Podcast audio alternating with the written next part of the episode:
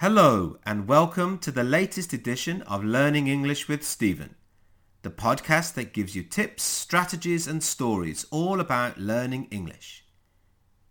Today we are looking at some tips for how to learn online. Learning online is not the same as learning face to face, so what can you do to make the most of the situation when learning English? First, some music.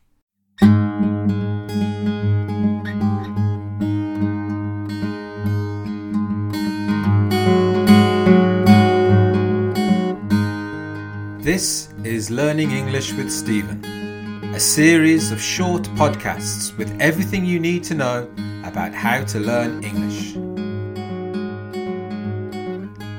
This podcast is available every week.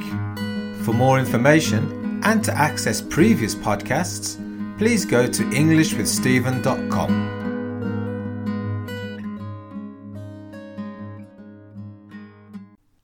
like to remind you that if you go to my site, englishwithstephen.com, you can find the transcript to this episode. Many students find reading the transcript helps tremendously with new words and pronunciation, so give it a go. On to today's episode, which is becoming more and more important. My 10 top tips for how to study online. Even before all the problems with COVID-19 hit the world, the option of studying online was becoming more and more popular. The idea of studying when you want is very attractive, but it can also save travel time and should, in theory, be cheaper. However, when the coronavirus pandemic hit, many people were forced to both teach and study online. Lots of teachers experimented with different techniques to find the best ways to teach online. But what about us as students? Did we change the way we learn? As both an online teacher and an online student, I can see things from both sides. Before I give you my 10 top tips for studying online, I'd just like to sell my own services for a minute. I give online classes so if you would like to study with me, go to my site and look for the Study with Stephen page. You can find my site at englishwithstephen.com. And so, back to my top 10 tips. Number 1. What type of course?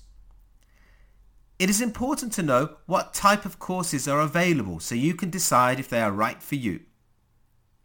You might have a basic one-to-one class with a teacher and you. In this case, the dynamics are very similar to a traditional one-to-one in-person class.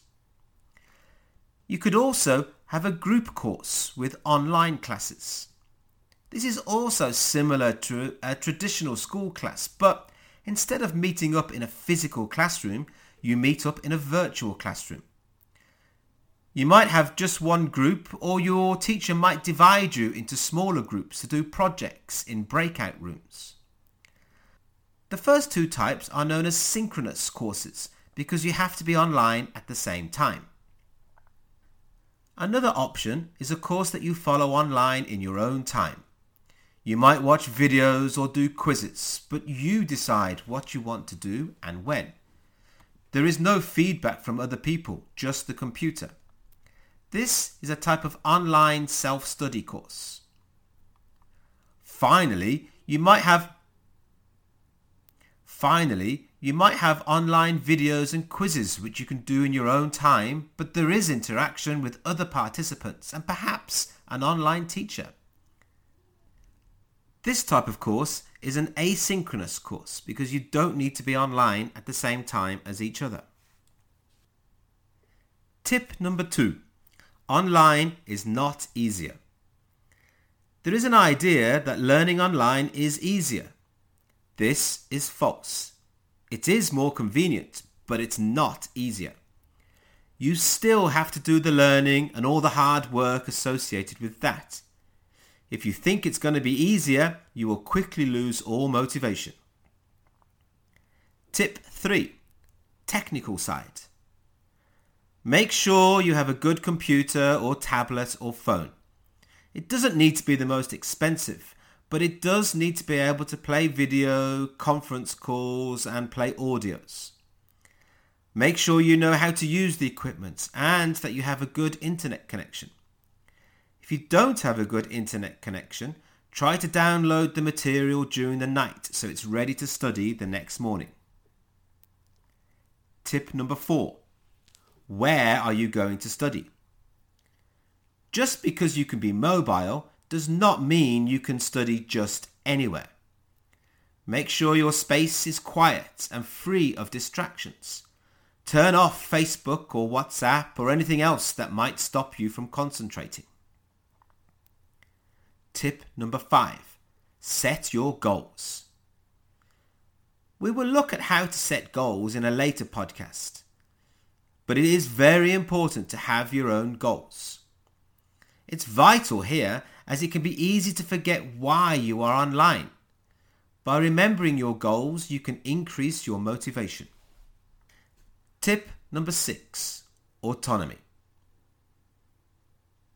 It is harder for the teacher to hold your hand and show you exactly what you have to do. Depending on the course, you might not ha- even have a teacher.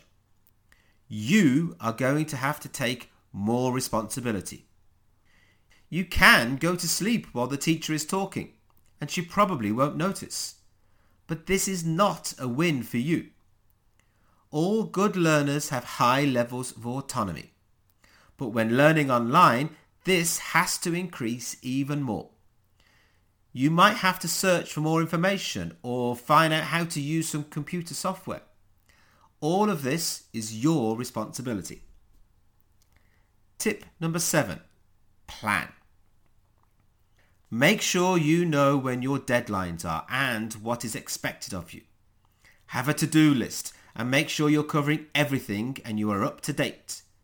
It's very easy to forget about studying for a few days when you're at home alone, but you can very quickly get behind schedule and this often leads to students deciding to stop their course. Tip number 8. Ask for help.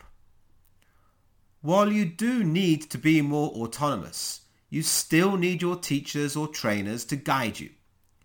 Don't be afraid to ask for help when you need it. And don't wait until the last minute as your teachers will probably have lots of other requests from other students. While we are talking about this, be patient.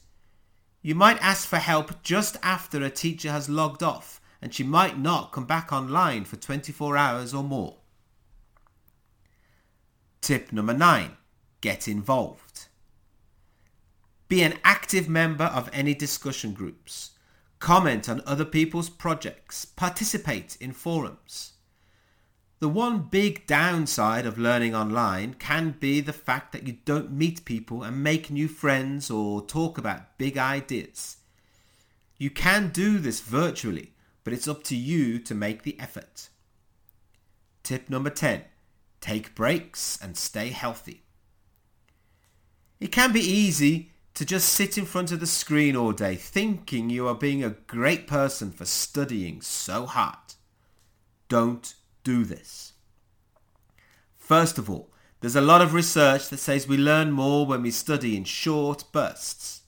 This is, after all, why my podcasts are short.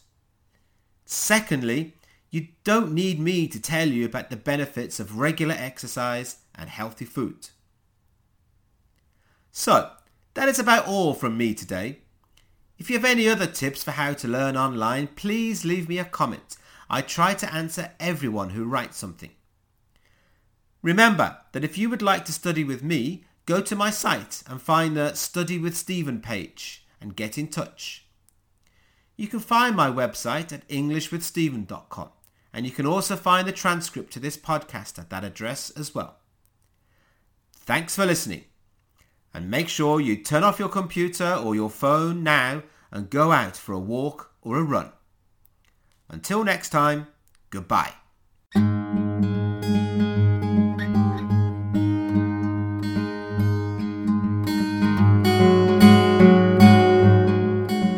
Learning English with Stephen is written and edited by me, Stephen Green The music at the beginning and the end of the show is called Dead from the Beginning, Alive Until the End by Dr. Turtle. Learning English with Stephen is recorded in chilly, Curitiba, in the south of Brazil.